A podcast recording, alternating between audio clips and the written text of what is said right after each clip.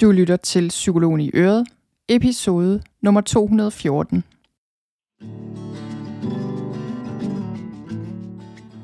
Velkommen til Psykologen i Øret. Jeg er psykologen Birgitte Sølstein, og Øret, det er dit. Whatever it might be Keep surprising me Whatever right it on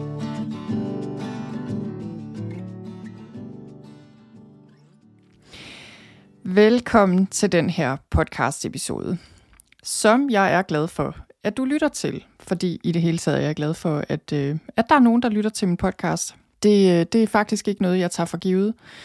Det kommer faktisk stadig jævnligt bag på mig, at jeg overhovedet har en podcast, fordi det, det var ikke noget, der jeg ligesom, det var ikke noget, jeg havde planlagt, at jeg skulle have. Og så kommer det faktisk også øh, bag på mig jævnligt, hvor mange der lytter til den. Og det er jeg jo rigtig glad for. Og øh, ja, den her podcast, den lever bare lidt sit eget liv, og det har været sådan en ting i årvis nærmest. Så, øh, så var jeg hele tiden sådan lidt, ej, den der podcast, måske skulle jeg også bare droppe den, og sådan kan jeg også stadig have det. Ikke fordi jeg ikke kan lide at have min podcast, men simpelthen fordi det nogle gange, nogle gange kan jeg have det sådan lidt, øh, jeg ved ikke, om jeg vil sige grænseoverskridende, fordi jeg overskrider jo ikke mine egne grænser. Det, det jeg overvejer faktisk rimelig nøje, hvad jeg siger og hvad jeg ikke siger på den her podcast om mig selv. Men det er alligevel en speciel ting, og nogle gange kan jeg godt føle, at, øh, ja, at jeg bare har lyst til at slette det hele. Eller sådan, at jeg bare ikke lige har lyst til, at, at alle de ting ligger der, jeg har delt, eller hvad skal man sige.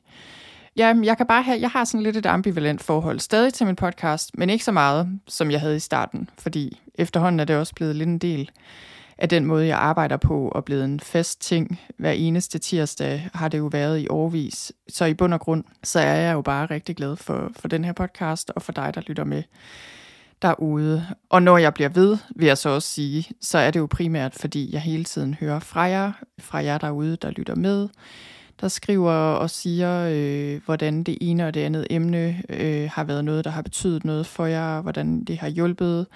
Mange af jer siger, at jeg har en beroligende stemme, hvilket jeg er glad for, at de synes. jeg tænker nogle gange, det er lidt paradoxalt, fordi jeg er egentlig som udgangspunkt ikke en specielt rolig person.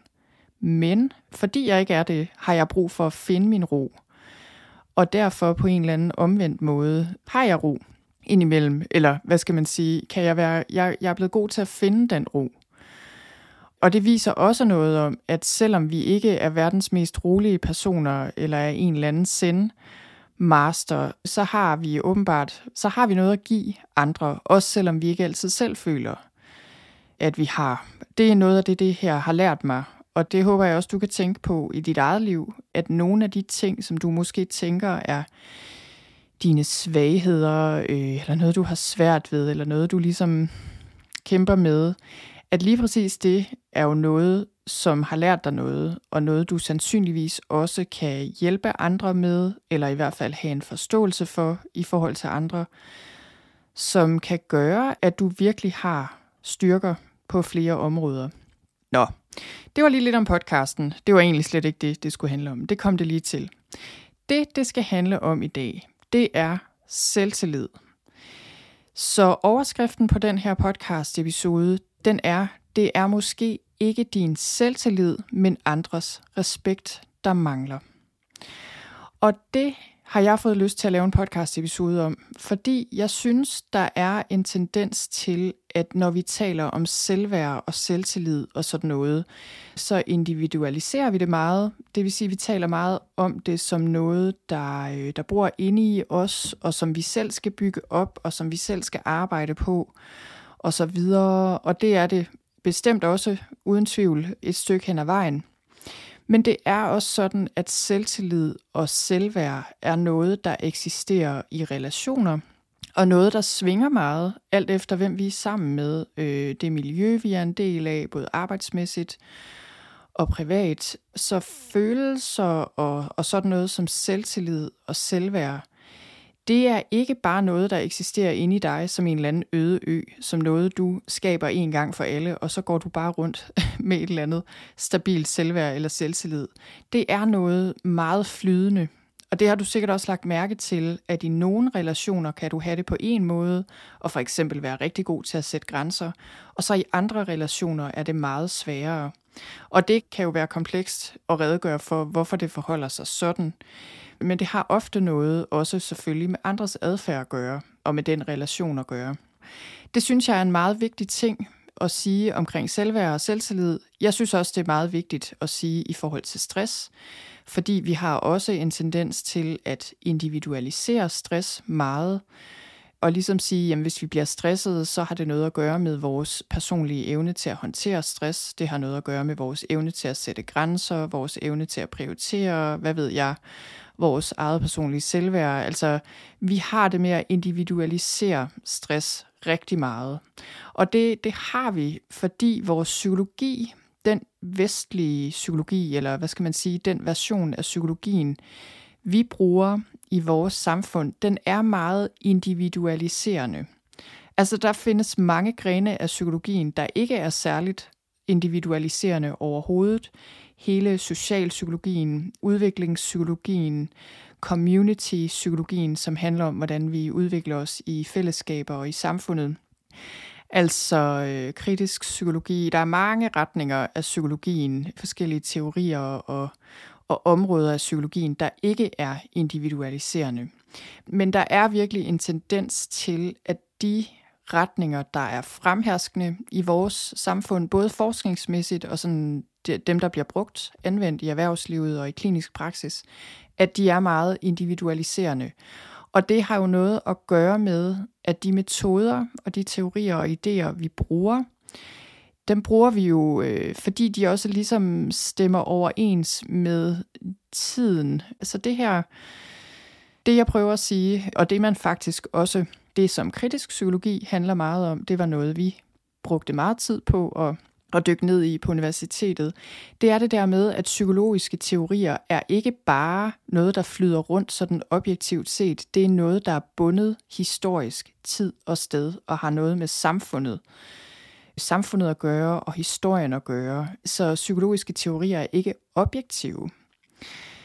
Øhm, ja, jeg tror, jeg vil bevæge mig tilbage fra den her tangent, fordi det kunne jeg sige en masse om, og det er faktisk rigtig spændende, men kan også hurtigt blive lidt abstrakt. Så for lige at komme tilbage igen øh, til det her med, at i Danmark, der har vi en meget individualiserende psykologi, og derfor synes jeg, det er vigtigt at sætte ord på, at når vi skal forstå også, hvordan vi har det indeni, så er det rigtig godt lige at huske på, at vi skal huske, at vi ikke kun skal individualisere problemerne, men vi skal se på dem i en større kontekst. De relationer, vi er i, for eksempel. Så grunden til, at jeg tager det op lige nu, det er simpelthen, fordi jeg selv havde en situation her den anden dag, hvor jeg pludselig kunne se, at min selvtillid vaklede fuldstændig. Øh, og jeg fik slet ikke sagt, det, jeg mente. Der var nogen, der lige tog beslutninger hen over hovedet på mig, og som ikke engang spurgte mig, selvom det var noget, der angik mig. Og jeg blev sat fuldstændig ud af spillet, og det var virkelig irriterende. Og bagefter blev jeg simpelthen så sur på mig selv.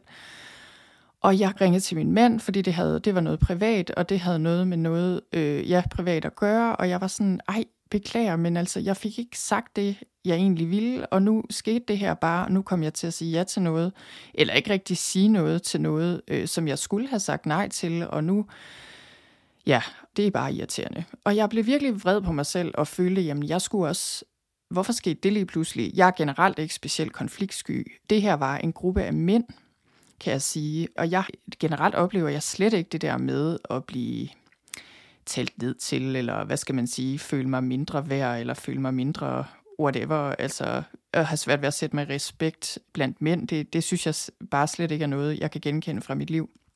Men det jeg så fandt ud af her, fordi først blev jeg meget vred på mig selv, eller ja, jeg blev faktisk meget vred på mig selv, og jeg blev sådan, hvorfor skete det? Det var meget underligt, og hvorfor kunne jeg ikke bare sige, hvad jeg mente?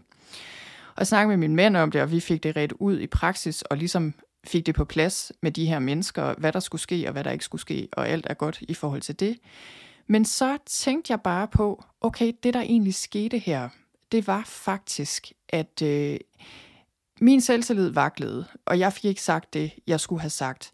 Men jeg kom frem til, det var ikke det, der var problemet i den her situation. Problemet var, at det var andres respekt, der manglede. At de simpelthen ikke opførte sig ordentligt for at se livet, og ikke havde den pli, der skulle til. Og lige i den her situation gik det op for mig, at jeg var sammen med en flok, der faktisk, fordi jeg er kvinde, så regnede de mig ikke for noget, og det kunne jeg godt mærke. Og af en eller anden grund, så paralyserede det mig lige. Jeg måtte virkelig sige til mig selv, prøv at høre, her i den her situation, der var det sådan set ikke min opgave at sætte mig i respekt. Det burde ikke være nødvendigt. De burde allerede have den. Og når folk opfører sig meget respektløst, så kan man sige, ja, så er det jo rigtig godt, hvis vi kan finde ud af at sige fra alligevel, og ligesom se bort fra det. Altså, jeg blev ligesom sat ud af spillet, og, og indeni blev virkelig over... Jeg tror også bare, jeg blev overrasket, fordi det er en situation, jeg ikke er så vant til at være i. Og egentlig så, så, så var det først og fremmest det, der manglede i den situation. Det var andres helt naturlige respekt, og at de spurgte mig, før de bare gjorde ting hen over hovedet på mig. Fordi jeg ligesom fik den der følelse af, okay, hvis jeg skal skride ind nu, så, så sætter jeg andre i forlegenhed. Det var sådan lidt den følelse, jeg havde, hvilket jo var helt skævt. Fordi jeg havde min gode ret til bare at sige, hvorfor gør I det? Eller det synes jeg egentlig ikke. Men det var ligesom om, for at spare andre for ubehag, så glattede jeg bare ud, og jeg sagde ikke, hvad jeg egentlig mente. Jeg var også i tvivl om, hvad jeg mente. Det var også lidt det. Jeg skulle bare have sagt, jeg skal lige have noget tid til at tænke over det her. Men det fik jeg ikke, fordi jeg blev ikke engang spurgt. Så jeg tror, vi er forskellige her, fordi mig og min mand, vi snakkede også lidt om det, fordi han sagde også, okay, du er jo ikke ligefrem den konfliktsky type i mange øh, sammenhænge. Faktisk kan jeg være sådan lidt det omvendte af konfliktsky. Altså nogle gange kan jeg næsten være for trumlende i nogle sammenhænge og sådan lidt for kontant. Men, men jeg tror bare, at vi er forskellige her, fordi det, min mand er til gengæld vildt god i langt de fleste sammenhænge til at være meget åben og direkte og, og ret så ligeglad med, hvad andre synes. Men så er der selvfølgelig også nogle sammenhænge, hvor han kan blive sådan lidt paralyseret. Og vi snakkede bare om det, at, at jamen, der kan være ting, der trigger os, eller ligesom nogle sammenhænge, vi kan være i, hvor den her manglende selvtillid pludselig dukker op, og, og det kan den gøre, når det egentlig er en situation, hvor der er andre, der ikke har respekt for os. Det kunne jeg i hvert fald se, at det var det, der skete for, for mit vedkommende. Og jeg, jeg har tænkt meget over den her situation, fordi det var også noget med, det fik mig også til at tænke meget over det her med, med mænd og kvinder og mænds kvindesyn, som... Øh, jeg tror, når det ikke er noget, der fylder så meget i mit liv til daglig, så, så tror jeg simpelthen, det er fordi, de øh, kredse, jeg, jeg, altså andre, jeg omgiver mig med, lad os sige mandlige psykologer eller andre fagpersoner eller andre, øhm, det kan også være andre selvstændige eller vores vennekreds eller familie, eller hvad skal man sige, der er bare ikke rigtig nogen mænd, der har, hvad skal man sige, nedsættende kvindesyn. Hvad hedder det? Mangelfuld kvindesyn. Altså ligesom ser ned på kvinder og har det her fuldstændig gammeldags, uddaterede kvindesyn at kvinder ikke, øh, ikke kan tænke selv, og ikke kan, hvad ved jeg, kan noget. Så derfor er det ikke rigtig noget, jeg støder på så tit. Og selvfølgelig gør jeg også sådan i, i mange sammenhænge, men så er det, ja, det er ikke så tit noget, hvor, hvor jeg ligesom er, er sådan involveret med folk særlig meget. Og det, og det fik mig virkelig til at tænke på, jeg er faktisk vokset op med mænd med respekt for kvinder. Altså ligesom hvor man bare har den der ligeværdige respekt i et parforhold, for eksempel øh, i familien generelt, altså at piger og drenge kan det samme, altså som udgangspunkt. Og det er virkelig noget, jeg har tænkt over, fordi det pludselig gik op for mig, okay, det her er jo virkelig en ting, og det ved jeg jo godt, det er. Jeg har, jeg har også tidligere, især synes jeg, da jeg var yngre, bestemt haft øje, altså oplevelser, mine MeToo-oplevelser med mænd, der på ingen måde respekterede kvinder. Så det er ikke, fordi jeg er blåøjet på det punkt overhovedet. Jeg synes bare ikke, det er et problem i mit liv længere, eller nu om dage. Men det er det så alligevel. Det var det lige i den her sammenhæng. Så, så jeg håber, at du kan bruge det her til at tænke på, at når du en gang imellem befinder dig i situationer, hvor du bebrejder dig selv, at du skulle have sagt noget, eller være bedre til at sætte grænser, eller håndtere stress, eller hvad det nu kan være, at du så måske lige tjekker en ekstra gang og ligesom får en balance i det og siger, ja, selvfølgelig, det kan være, der er noget, du skal arbejde på der, men det kunne også være, at det var andres respekt, der manglede. Det kunne være, at der er et arbejdsmiljø, der bare ikke er ordentligt. En relation, der, der ikke er rimelig. Et eller andet, der gør, at du naturligt nok reagerer sådan. Så der kommer den her mere, det her mere helhedsorienterede blik på, hvordan du har det indeni. Det synes jeg er noget, der kan give meget, og som kan bringe noget balance og noget perspektiv ind. Også når vi kigger på, okay, hvordan kommer jeg videre med det her? Er det noget med, at jeg skal på kursus i at blive bedre til at, hvad ved jeg, få en bedre selvtillid? Eller er det egentlig bare noget med, at andre skal opføre sig ordentligt, og hvis de ikke gør, så, øh, så er det mest deres problem, og ikke mit. Så øh, ja, jeg håber, du kan bruge det her til noget. Jeg håber, at øh, det her måske kan sætte gang i nogle tanker næste gang, du støder ind i en lignende situation. Og så vil jeg ellers også bare lige minde dig om, at hvis du ikke allerede er skrevet op til min tirsdagsmail, så kan du gøre det inde på min hjemmeside på sølstein.dk-tirsdagsmail. Og når du skriver dig op, så får du også en morgenmeditation med i købet, som rigtig mange er glade for. Så øh, det håber jeg, du vil gøre, fordi så får du nemlig mit ugenlige nyhedsbrev, tirsdagsmailen, som øh, kommer hver tirsdag. Som regel er det en podcast episode, men det kan også være andre ting, nyt om workshops eller forløb eller et eller andet. Og nogle gange er det også nogle mere personlige refleksioner, jeg kun deler i tirsdagsmailen. Nogle gange er det billeder, andre ting. Jeg håber, du vil være med der fordi den her podcast er en rigtig god kanal, som jeg er meget glad for. Der er mange, der lytter med, og jeg har også øh, en Instagram-profil for eksempel, hvor der også er nogen, der følger med. Men jeg vil sige, at min tirsdagsmail, det er helt klart der, hvor jeg når ud til allerflest, og det er virkelig et sted, hvor jeg deler ting, jeg ikke deler andre steder, og jeg føler sådan lidt, det er, øh, det er på mange måder sådan lidt min, øh, min yndlingsting at sende den ud. Så den håber jeg, du vil skrive dig op til, og så vil jeg ellers bare sige tak for nu.